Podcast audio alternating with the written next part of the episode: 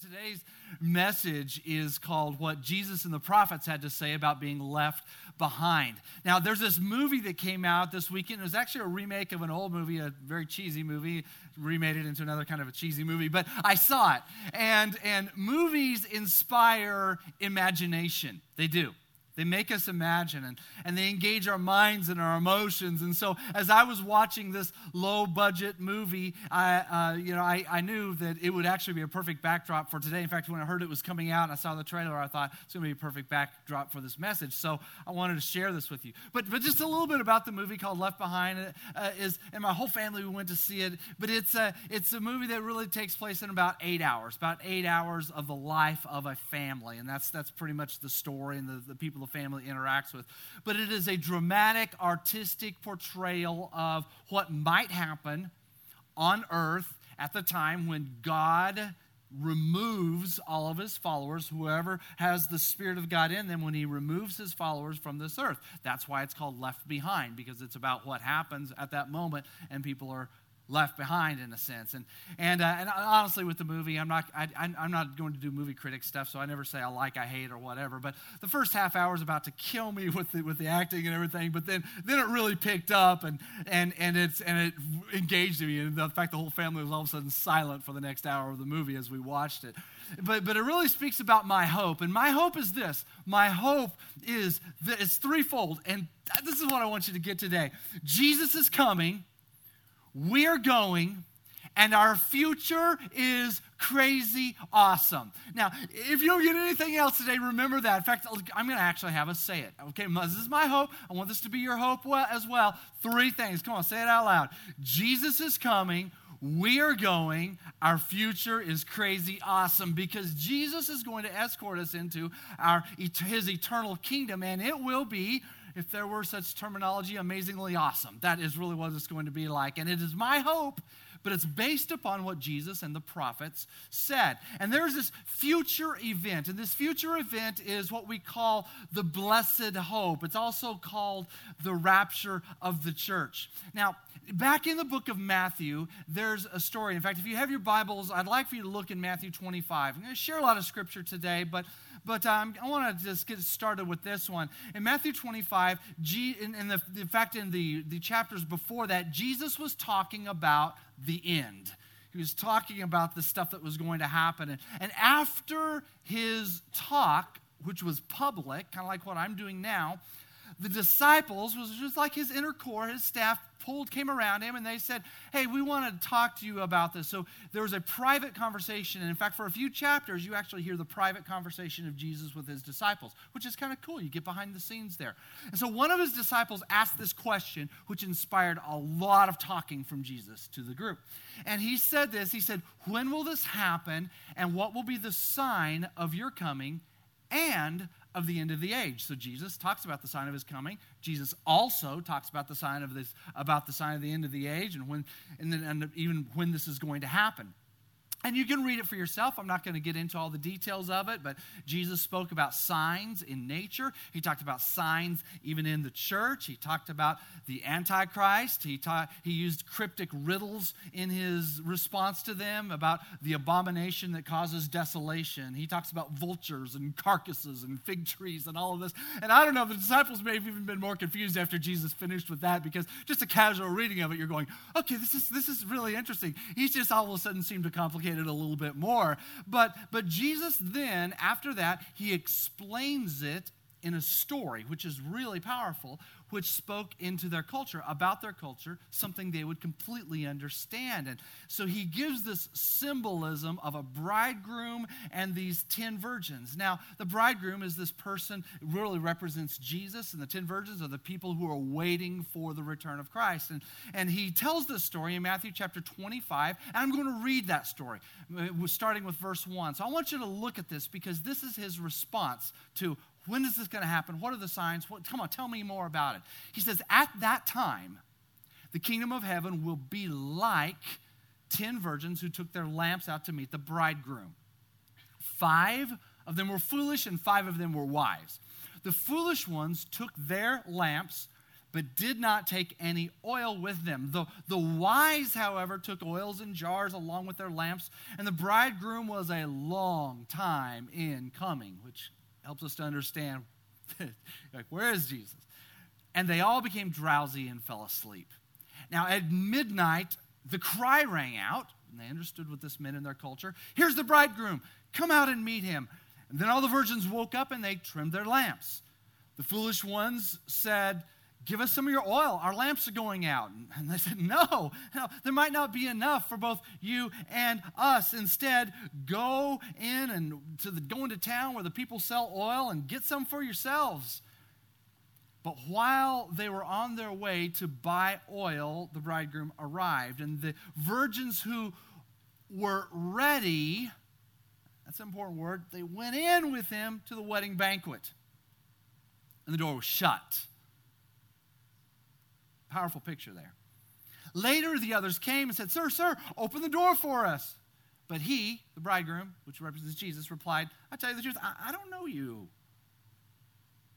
So Jesus summed it up by saying this this is important. Therefore, keep watch, because you do not know the day or the hour.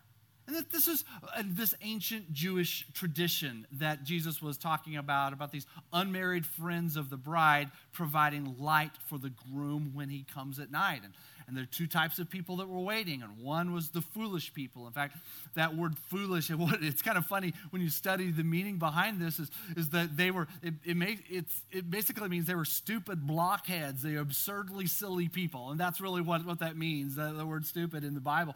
And then, and then there were the wise people, which are kind of like the other extreme. They said they were thoughtful, they were skilled, they were intelligent. And you see, that's the category God wants us to be in half make it in, the wise. Now, regarding the foolish, the bridegroom says, I don't even know you, which means I don't approve of you. I don't even acknowledge you as friends or followers. And so, the bottom line of what Jesus was saying here is this keep watch, which means keep awake, be vigilant, be active, be free from infection and death and inactivity.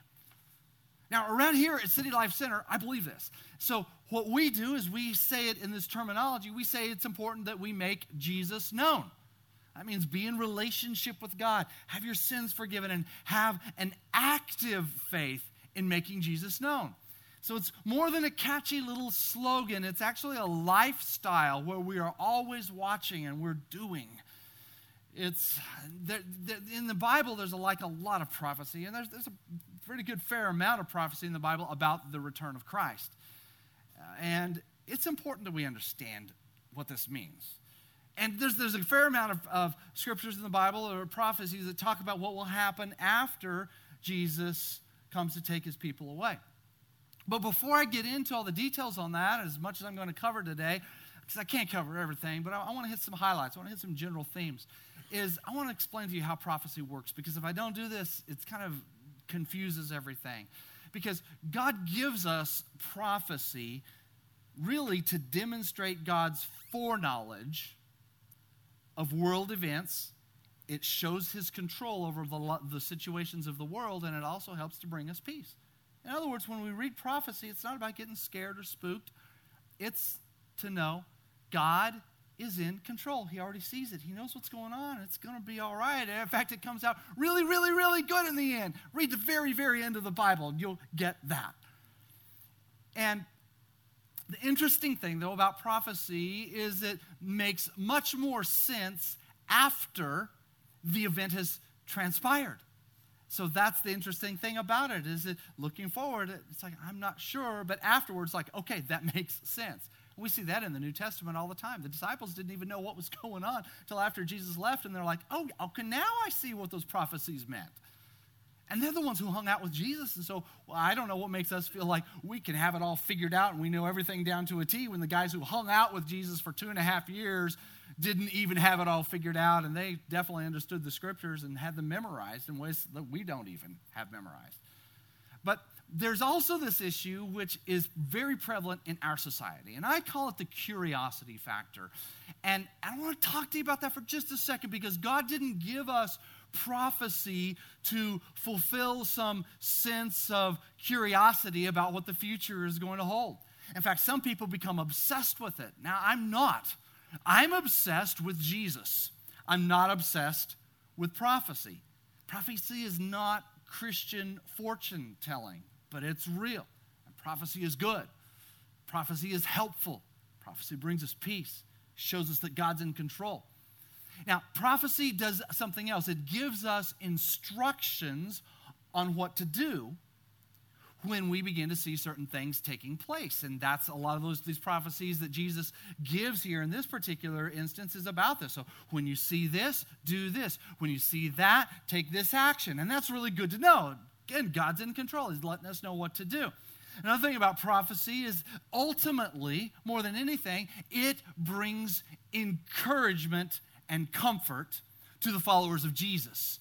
And that's you and that's me. In other words, there's no reason to get tensed up, but relax and know God is going to take care of you.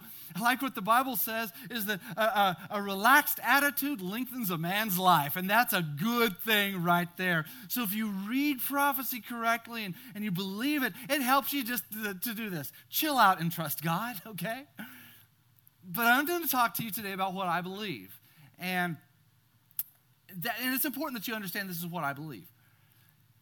You don't have to know what I believe. You don't have to even agree with everything that I believe, and that's okay. I'm not going to be upset with you if you don't agree with what I, uh, what I, I believe, and, and I'm, I'm not going to engage in long, drawn out arguments about it because, because the truth is, since it is prophecy, you cannot, and I cannot, be absolutely certain exactly how it's going to look because prophecy works best in reverse. You know, after the prophesied events happen, we see clearly.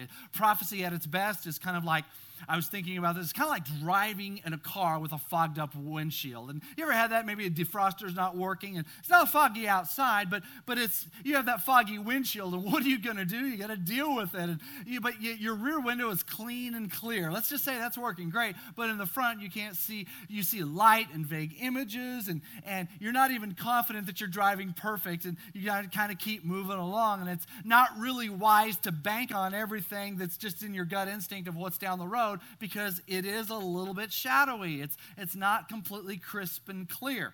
Out the rear window, it's all clear. It all makes sense. You can see everything that's behind you. So again, it's not really wise to, to drive that way, and nor am I going to drive us that way. And I don't encourage you to drive your life that way either, based upon uh, based upon prophecy saying I've got it all figured out. This is exactly what's coming. But I can tell you what I believe, uh, the way that I interpret these prophecies. Man, my beliefs that I'm going to share with you today are very mainstream. These are mainstream uh, beliefs about what I call the rapture. And I think I'm right, but I'm not 100% sure.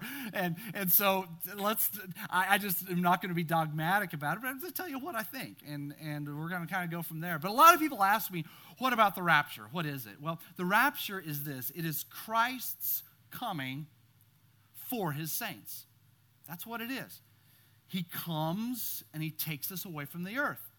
Now, there, there are some things that go along with this. There's, there's Christ coming for his saints, which we call the rapture. And then, then there's when Christ comes back with his saints with the saints, and that's actually called the second coming. And, and my assumption is, is that based on what I'm reading in the Bible, there's about seven years in there, and there's going to be this time of great tribulation in the earth where, where the, the rapture has happened, but the second coming is not. He has not brought us back, He has not come with us, He has come for us. Then there's a period of seven years there, and He comes back with us. That's just what I believe. So, again, rapture is Christ coming for the saints, for us, and in this period that a lot of people call Great Tribulation. And uh, this is, the, there's scripture in the Bible that talks about this, about the reign of Antichrist, the man of sin, this outpouring of God's wrath on the earth. And, and it's not, though, going to be for the people who abide in Christ. And then there's the second coming where Christ comes with the saints to destroy all evil, and Jesus actually sets up an eternal world kingdom uh, here on earth. And that's, that's pretty cool. But this word rapture, some people struggle with it because the truth is it's not found in the Bible, and I acknowledge that. It's just an English word that's that what they didn't have a word for it back then when they were creating the scriptures. And, and the, the, the best way to describe it is in the scriptures, it's a catching away of those who follow Christ. But when will it happen and how will it happen? Well, the truth is, Jesus did talk about it in the book of Matthew. If you flip one chapter back in Matthew chapter number 24 and look at, look at verse 36, he talks a little bit about that. So let's, let's take a look at that real quick. He says, But the day and the hour no one knows, not even the angels in heaven, nor the Son, which is the same himself, but only the Father. As it was in the days of Noah, so it will be at the coming of the Son of Man. For in the days before the flood, people were eating and drinking, marrying and giving in marriage up to the day Noah entered the ark. In other words, people were going about their normal business. But they knew nothing about what would happen until the flood came and took them all away. He says, This is what it will be like at the coming of the Son of Man. Two men will be in a field, one will be taken, the other left. Two women will be grinding at a hand mill, and one will be taken and the other left. So Jesus says, Therefore, keep watch because you do not know on what day the Lord will come. So that's what it's going to look like. That's a pretty good picture. In fact, that whole movie is pretty much based on this right here that I was telling you about. It captures that moment and the, the imagery of that very well. It's interesting, just on the movie for a second, it shows that children are being raptured. And, and, and, uh, and I, I do just want to mention that very quickly. Again, that's an artistic assumption. I, I believe that, but, but uh, there's, there's a belief that unless a person is old enough to really understand and be accountable for their sins, that they can't be held guilty. And this is a long term teaching of the Church of Jesus. Most people agree on this, and so therefore, the imagery that you would even see in this movie is of, of the, the earth just being children being gone from the entire world. So, what is, again, the rapture? Well, the rapture is this it is a sudden removal of believers from the earth by Jesus, leaving the unbelievers to face a period of tribulation. You say, well, that scares me. Well, don't be. Don't be. Because here's what the Apostle Paul said. In fact, he wrote this prophecy to a, a church in a city called Thessalonica in ancient Greece, and, and they were very concerned about all of this. And so he addressed them and he said, The day of the Lord, this is in 1 Thessalonians 5 2, the day of the Lord will come like a thief in the night. While people are saying peace and safety, destruction will come on them suddenly as labor pains on a pregnant woman, and they will not escape. But you, okay, that, that's on the people of the world. But you who are followers of Christ, you're not in darkness so that this day would surprise you like a thief. And when I was being raised as a little kid, I, you know, I had so many pe- people and teachers and stuff telling me it's going to come like a thief in the night, and, and oh, you know, it's going to it's going to be scary. no, like, well, no. Finally am glad I read the Bible. No, no, no. So, so it says you're you're not in darkness of this day, which should surprise you like a thief. You are all children of the light. You're children of the day. We do not belong to the night. We don't even belong to the darkness. And then verse nine it says, "For God, this is important. For God did not appoint." us, followers of Jesus, to suffer wrath, but to receive salvation through our Lord Jesus. So he's writing to these people about the rapture and saying, You don't have any reason to be afraid. Now, according to what Jesus and the prophets said about the rapture, I mean, we're supposed to uh, we're, we're supposed to recognize the signs, and there are signs, and and the, the signs are are also though kind of big and vague, and and and it's and, and some people see this these instances and say, aha, that's definitely it, and I I I think there are signs. And what do signs do? Signs point you to something else. Signs are not the event. Signs just point you to something else. And the, what the something else is, it should point you to Jesus.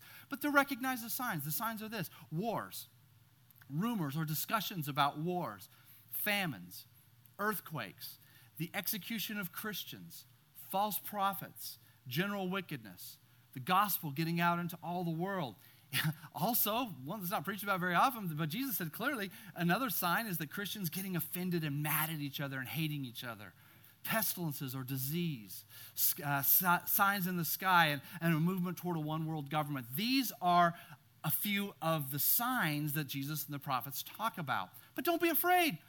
Know this, it's going to be okay for you. And this is this is actually when these signs happen, this is our brightest moment. And if this is really describing our world today, get this. Think about this. You were chosen by God to live at this time in history. I mean, you could have lived at any other time. So you have a purpose. Some people have even asked me recently about Ebola. You know, is this part of God's outpouring of wrath on the earth and judgment? And the truth is, I, I honestly don't believe so because what's happening here with Ebola is nothing like what the Bible describes will happen during God's judgment on the earth after the rapture. It's actually much more extreme much worse. It could be a sign. I'm not sure. The next question, though, is well, then what about that tribulation? What about that time? Now, the vast majority of the writings and prophecy are really about our future as believers because the Bible is written to us. It's not, uh, most of what's written in the Bible is not about the people who do not believe. It's not about the people who do not have faith in Christ. But the prophet Daniel, uh, he, he goes on to describe the moment of the rapture and this general description of the Great Tribulation in Daniel 12. And he says this he says, There will be a time of distress such as has not happened from the beginning of nations until then. But at that time, your people, everyone whose name is found written in the book, will be delivered. That's the good news. It says, multitudes who sleep in the dust of the earth will, be, will, will awake, some to everlasting life and some to shame and everlasting contempt. So it's, it's consistent really, this, the, the issue of the rapture and the, the tribulation is very consistent with God's dealings with his people that he removes them from the world before any period of tribulation. And God, He removed, uh, he, he removed His people from the earth before the flood came. And that's what Jesus said it's going to be like.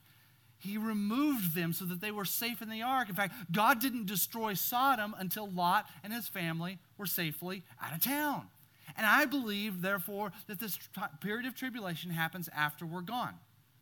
And uh, the truth is, I mean, why would we, would we be overly passionately concerned about what's going to happen in our absence anyway?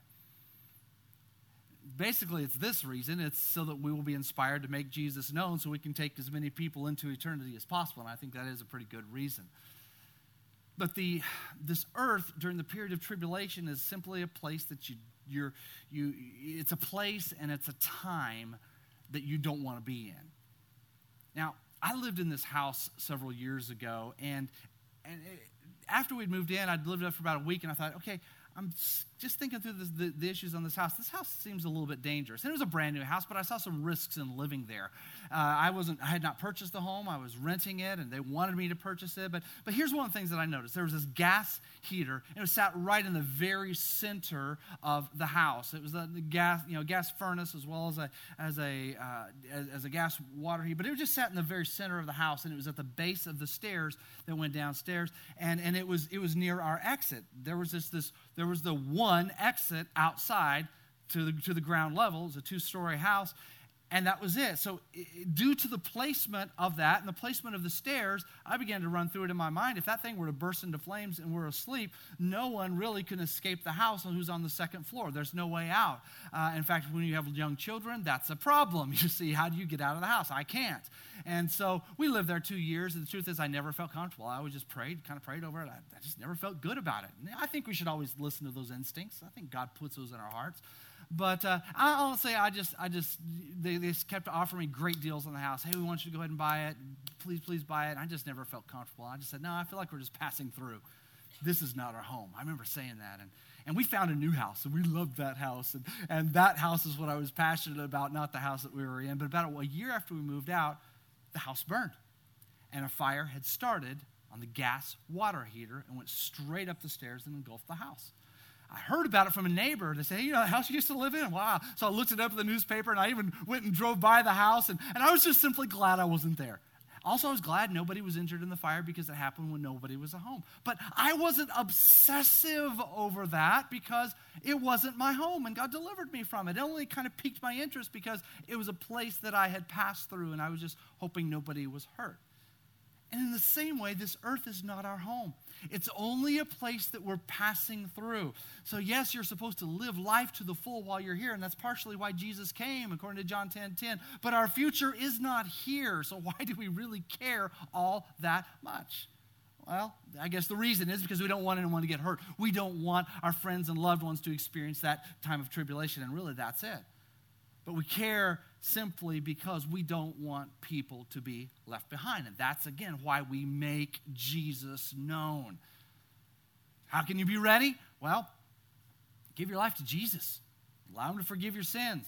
And that's what I'm passionate about, that message right there. And, and, ultimately, this is what it's all about, about making Jesus known. In fact, here's the good news that Paul the Apostle spoke about. He prophetically wrote these words. He says, I tell you a mystery, which is, which is important to understand. He's talking about a mystery. This stuff that's going to happen when Jesus returns the rapture, it is a mystery. We can't figure it all out, so there's no use trying. But he says, this is a mystery. Now, we will not all sleep, meaning, meaning people who have even passed away, who have died, but we will all be changed, like in a flash, in, in, a twinkling of an eye, at the last trumpet. He said, For the trumpet will sound, and the dead will be raised imperishable, and we will be changed. We'll be translated. Believers who have died will be resurrected. We're going to simply be gone, be with Jesus. So, what do we do in the meantime? What do we do between now and then? Get scared and go hide at the house and hoard stuff? No, no, no. Some people are very passionate about assigning a date. And if you've been around for a while, you heard, yeah, I've, I've even seen billboards about it. Here's the date, here's the big day. I'm just telling you this, guys. Whenever you see a person on TV, on the radio, on a billboard, or even on the internet, and that's a crazy place to be to study this stuff, it, saying, This is the day, run. Okay, run, because they're saying something that's absolutely counter, contradictory to the Bible. You can't count down the days. That is total foolishness. Jesus said it himself. He said, in fact, even as he was getting ready to leave, you know, Jesus said, you know, the times and the seasons, you know, all those particular things you're so worried about. He just said, that's not important. What Jesus said when he was getting ready to leave this earth, he said to his followers, He said, Here's what I want you to do. I want you to be full of my spirit, full of the Spirit of God. That's what you need. And, and I just want you to make my name known everywhere in this world. In fact, Titus, he wrote it this way. He said this in Titus 2:13. He said, "We wait for the blessed hope, the appearing of the glory of our great God and Savior Jesus Christ. So we hang in there. We keep making Jesus known. We recognize the signs of the end of the age and we just lift up our heads with expectation because Jesus put it this way in Luke 21 28. He says, When these things begin to take place, stand up. Lift up your heads because your redemption is drawing near, and that's exciting. What do we do in the meantime?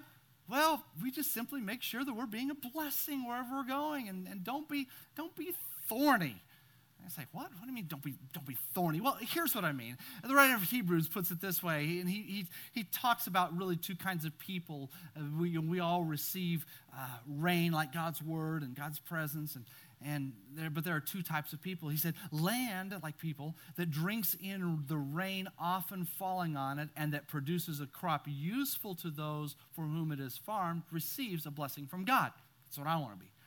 But land that produces thorns, again, they drink in the rain all that, but they produce thorns and thistles, is worthless and is danger of being cursed. In the end, it will be burned. So, in other words, let's just do things that produce fruit. Let's act a certain way. Let's live with purpose. Let's make Jesus known. And there is a danger in being thorny. Don't be that way. And don't, don't be the grouchy, grumpy, self serving, self absorbed Christian weirdo freak that everybody wants to run away from. That's scary. Don't do that. It's not worth it. That's not making Jesus known. That's making weirdness known. And that actually pushes people away from Jesus. Ah, that's a good one. That's making weirdness known. So, so in other words, be a blessing and don't be thorny. And remember this is that the prophecies are meant to comfort us and to encourage us. That's what it's about. Paul said this in 1 Thessalonians 4. He said, For the Lord himself will come from heaven. This is so awesome. With a loud command, and the voice of the archangel, with the trumpet call of God, and the dead in Christ will rise first. After that, we who are still alive and are left will be caught up together with them in the clouds to meet the Lord in the air. And we're going to be with the Lord forever. There's no going back on that. That is wonderful. Therefore, he says, encourage each other with these words. Smile. This is for you. You say, I don't know, can I make it? Well, hey, your success is God's passion. Of course you can. Of course we can. I mean, look what else Paul said. He said this He said, He will keep you strong to the end, that you will be blameless on the day of our Lord Jesus Christ. That's, that's His passion. That's God's passion for you. It says, God has called you into fellowship with his Son, Jesus Christ, our Lord. He is faithful, so run to Jesus and fulfill our commission. And our commission is this bring lost people to Jesus, make Jesus known.